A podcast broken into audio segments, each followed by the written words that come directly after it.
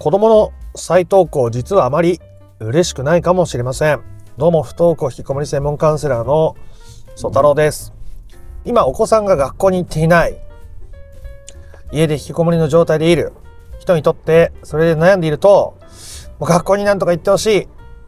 また前の姿に戻ってほしい。家から出て自立できるように動いていってほしい。もしそれが叶ったらもうそんなに嬉しいことはもうない。もろ手を挙げて喜びたい。まあ、そういうふうに思っている方も多いでしょうが、実はあまり嬉しくないものです。まあ、不登校引きこもりの解決をを話している僕がこんなこと言うとおかしなこと言ってると思うかもしれませんが、まあ、これは実際にね、僕のクライアントさんが言う言葉でもあるわけですね。なんで嬉しくないのか、この嬉しくないって実はめちゃめちゃ大事なんです。今回はここのところを紐解いておきたいと思いますので、いつかきっとあなたも本質的な解決を満たしていく。まあ、その中でお子さんがね、動き出して学校に行ったり、元気を取り戻していく場面を見るかもしれませんが、嬉しくないってことも同時にとても大切だということを腹落ちさせておいてください。ということで、不登校引きこもりを本質的に解決していきたいぞという人は最後まで見てもらえたらなと思います。なんで嬉しくないのか、もうこれがなんでそんなに大事なのかっていうことですが、その結論は、結局学校に行く行かないが問題じゃなくなることが重要だからですね。ええ学校に行く行かない、元気取り戻す取り戻さない、えー、引きこもりから脱出する脱出しない。それがそもそも問題だって思ってるから子供をどうにかしてほしい。どうにかしたい。変わってほしい。学校行ってほしい。っていう気持ちが出てくるわけじゃないですか。で、それが親御さんにとっても関心事でありストレスのもとになっていると感じたりそして子供にプレッシャーをかけてしまったり先回りや過干渉してしまう元になっちゃうわけですね。ってことはそれによってどんどん悪化したりうまくいかないっていう現実がやってくる。じゃあそれを取り除くためにどうしたらいいか。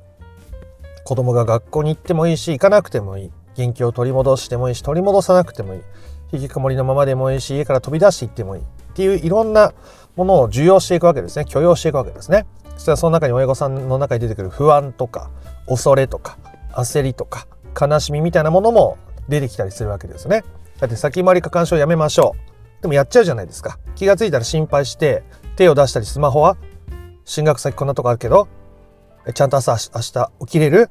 みたいなことをやっちゃったりするわけですよね。だからその根本にある部分を受容していくことがとっても大切ででそれを受容していくとどうなるかっていうと子供の状態に振り回されなくなっていくわけですよね。子供が朝起きてこない。ご飯あんまり食べてない。お風呂入らない。病院来たがらない。そういう状況に振り回されなくなっていくわけです。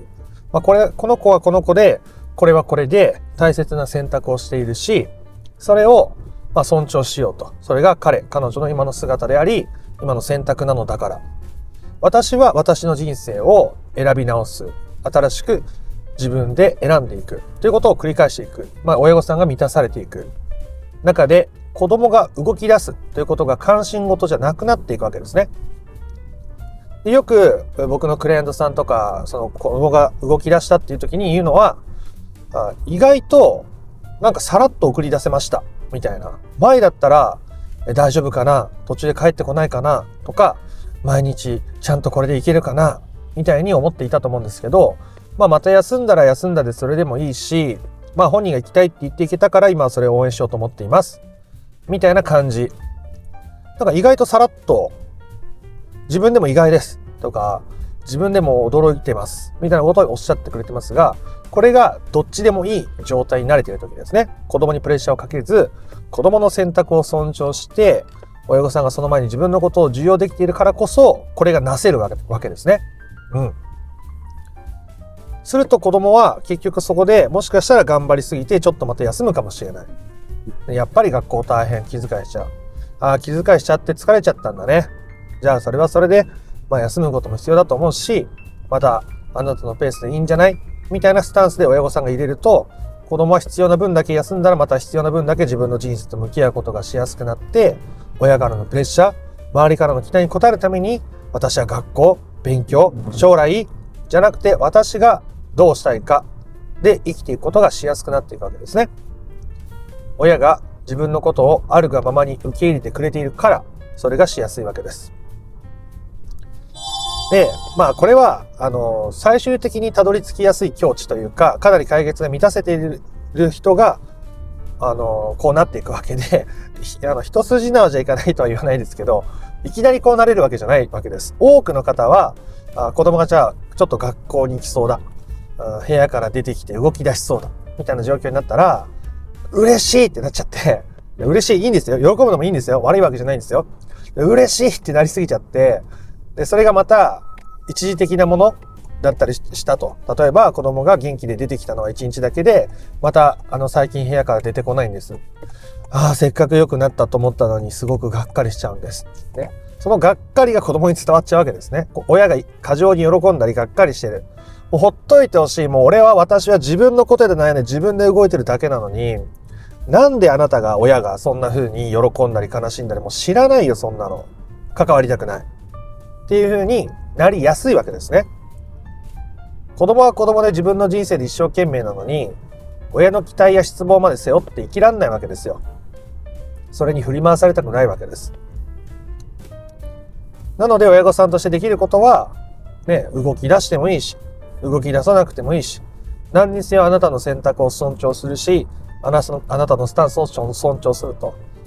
ね、そういうスタンスでいることですね。すると、さっき言ったように子供は子供の人生、自分の人生と向き合って、自分が生きたいから行く。でもそれは、親のせい、親の期待に応えるためでもなく、僕が、私がそうしたいからする。というふうになっていくわけです。なんで子供がちょっと元気が出てきたり、学校にね、こう、くようになってみたり、友達と遊んでみたりした時に、試されているわけです。本当に、子供に振り回されずに親御さん自身が子供を尊重して振る舞えるかということが試されていると言っても過言ではないですね。で、そこで対応をしくじると、ああって子供がまたなんかこう気を落としたりとか塞ぎ込んだりすることもあるし、親御さんもがっかりしちゃって、あ、私またこんな期待してたんだみたいに打ちひしがれることもあるわけですね。まあそれはでも多少しょうがないですよね。そういうことが起こるのも。だって今までそれを強く望んできたから。でそれを手放してきたからこそ子供は動き出している。でもそこでまた自分の期待が炙り出される。で、そこでがっかりしたり、もやっとしたりする。ね、自己需要のチャンスです。またそこで改めて自己需要していく。あ、私はこういう期待があったんだ。ね、やっぱりがっかりし、がっかりしちゃった、がっかりしちゃった自分を受容する。でもそもそもやっぱり学校に行くか行かないかは本人の問題なのだからと子供からの自立のワークをする。自立を意識する。今度子供が動き出した時、あれ？前はあんなに学校に行ってくれて嬉しいって私思ってたのに、なんだかあんまり嬉しいっていう気持ちがない。なんか普通に送り出せてる。まあ、帰ってこな、帰ってきちゃったら、帰ってきちゃったら、うんまあ途中で帰ってきたとしてもそれはそれでいっかって思えてる。あ、私、成長してるかも。みたいなことになっていくわけですね。ちゃんとその都度課題が出てきた時に失敗したとしてもまたね、自己授与していけばいいわけですから。そうなっていくと、まあ、中には、これって私、子供のことどうでもよくなっちゃってる感じがしていいんですか？っておっしゃる方もいますけど、まあ、今みたいな流れでの気にならなさはめちゃくちゃいい兆候ですね。だって任せれてるんですもん、本人に。で、本人の味方でいようっていうスタンスがあったりとか、まあ、無理ない範囲でだったらなんか手伝えることあったら手伝いたいなとか手伝おうって思えてるのであれば、もう何にもすることはむしろないですね。そこで、ね、学校どうだったの？なんか嫌なことあったらお母さんに言ってね。みたいに子供がこれを求めてない状態でこっちから言っちゃうと、もういいから。知らない。うん。ってなっちゃうわけですね。うん。だから基本的には見守ることが大事だと。で、これをしていくために、親御さんが自己授与しないとできないっていうことですね。子供のことだけ受け入れようと思ってもできないんですよ。だから自己授与するんですよ。不安になっちゃう。期待しちゃう。がっかりしちゃう。学校に行ってほしいと思っちゃう。周りの目が気になっちゃう。そういう自分を自己授与していく。そういう自分を否定せずに感じて、味わって、表現して、そういう自分に寄り添ってそういう自分に居場所を与えてあげられるようになるから、子供の動きに対して先回りや過干渉しなくなっていくし、あれやこれやそれやしなくなっていくし、自分で自分のことを尊重できるようになっているし、子供のことも尊重できるようになっているし、子供は親から周りの目じゃなくて自分がどうしたいかで人生を生きていくことがしやすくなっていくということになってるわけですね。だからあんまり嬉しくないんです。当初、ね、想像していた、なんか宝くじが当たったみたいな、やったねみたいな、学校行けてる最高ほんと嬉しい私みたいな嬉しさじゃないんですよね。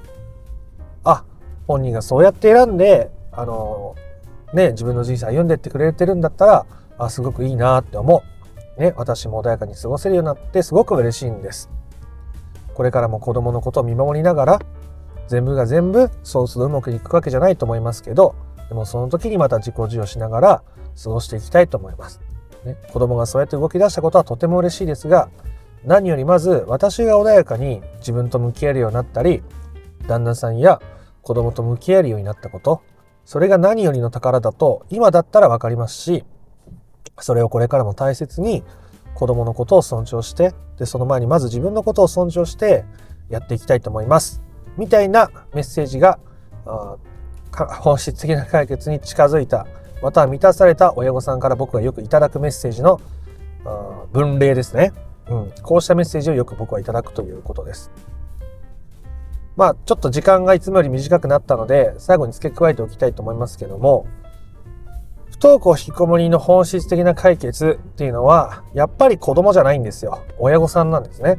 というか、そもそも悩んでいるっていうのは悩んでいる人にとっての問題なので、自分の問題を解決せずに相手を変えようとしたって、私は変わらないからあなたは変わりなさいっていうことになっちゃうから、結局人間関係として構築が難しくなるわけですよ。相手を否定したり変えようとしたりするから、重要もせずに。でそれは自分のことも重要できてないからそうなっちゃうわけですけどね。だから自己授与していくわけですよね。で、それは自分を満たしていく。自分のネガティブさ、不安、恐れ、焦り、怒りを受け入れていくことも同時に大事だし、そして親御さんがこれをしたい。例えば休みたい。遊びに行きたい。ゆっくり過ごしたい。ちょっと家事サボりたい。そういう自分にも寄り添っていくこと、できたらそれを表現していくこと、実際にやってみることがとっても大切になっていくわけですね。自分を大切に大切に扱うということです。それは最高の自分高校ですね。あなたは親の期待に応えるために生きているのではないし、あなたは旦那さんの期待に応え、期待に応えるために生きているわけでもない。子供の期待に応えるために生きているわけでもないし、ママ友の期待でも学校の先生の期待でもないわけです。あなたの答える先は。自分の期待に応えるんです。誰かが求めた期待じゃなくて、あなたがやりたいことをやる。あなたの嫌なことからあなたを遠ざけるということがとても大切になっていくわけですね。それは最高の自分高校だということですね。だって自分がやりたいことやって嫌なことから遠ざけて進んでいくわけですから。それが子供に対して周りの目を気にせずにあなたはあなたで辛い時も苦しい時も難しい時もあるかもしれないけどあなたのペースで生きていっていいんだよっていう最高のメッセージになると僕は考えています。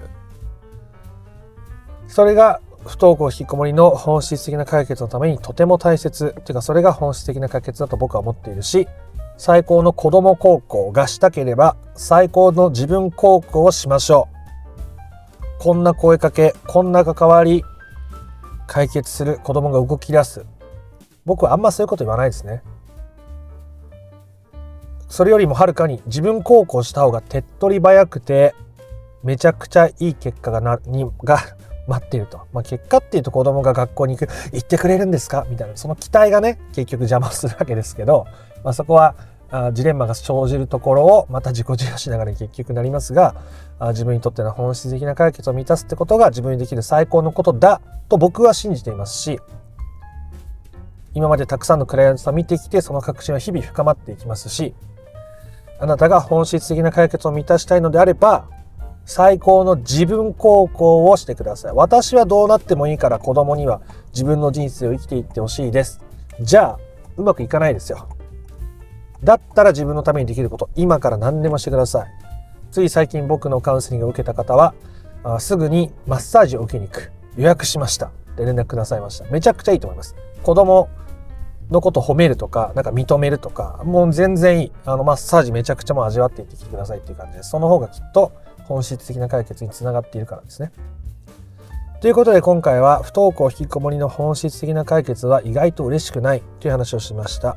そもそもそれが叶うか叶わないかにとらわれていない状態こそが本質的な解決であるからこそ子供が動き出した時とか変化が見られた時にそこまで嬉しくないわけですね。もちろん嬉しいしでもそれより安心感とか穏やかな感じとか心地よさみたいなものがそこには流れていたりするわけです。